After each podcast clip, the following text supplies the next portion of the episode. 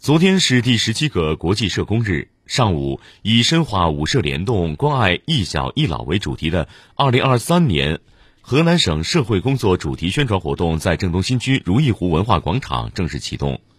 记者了解到，各级民政部门健全完善社工服务体系，累计投入资金一点七亿元，建成八十二个县级社工服务中心，一千五百零七个乡镇街道社工站。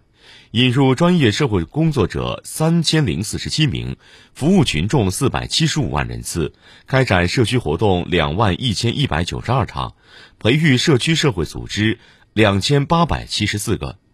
据了解，本次主题宣传活动从昨天开始，持续到三十一号结束。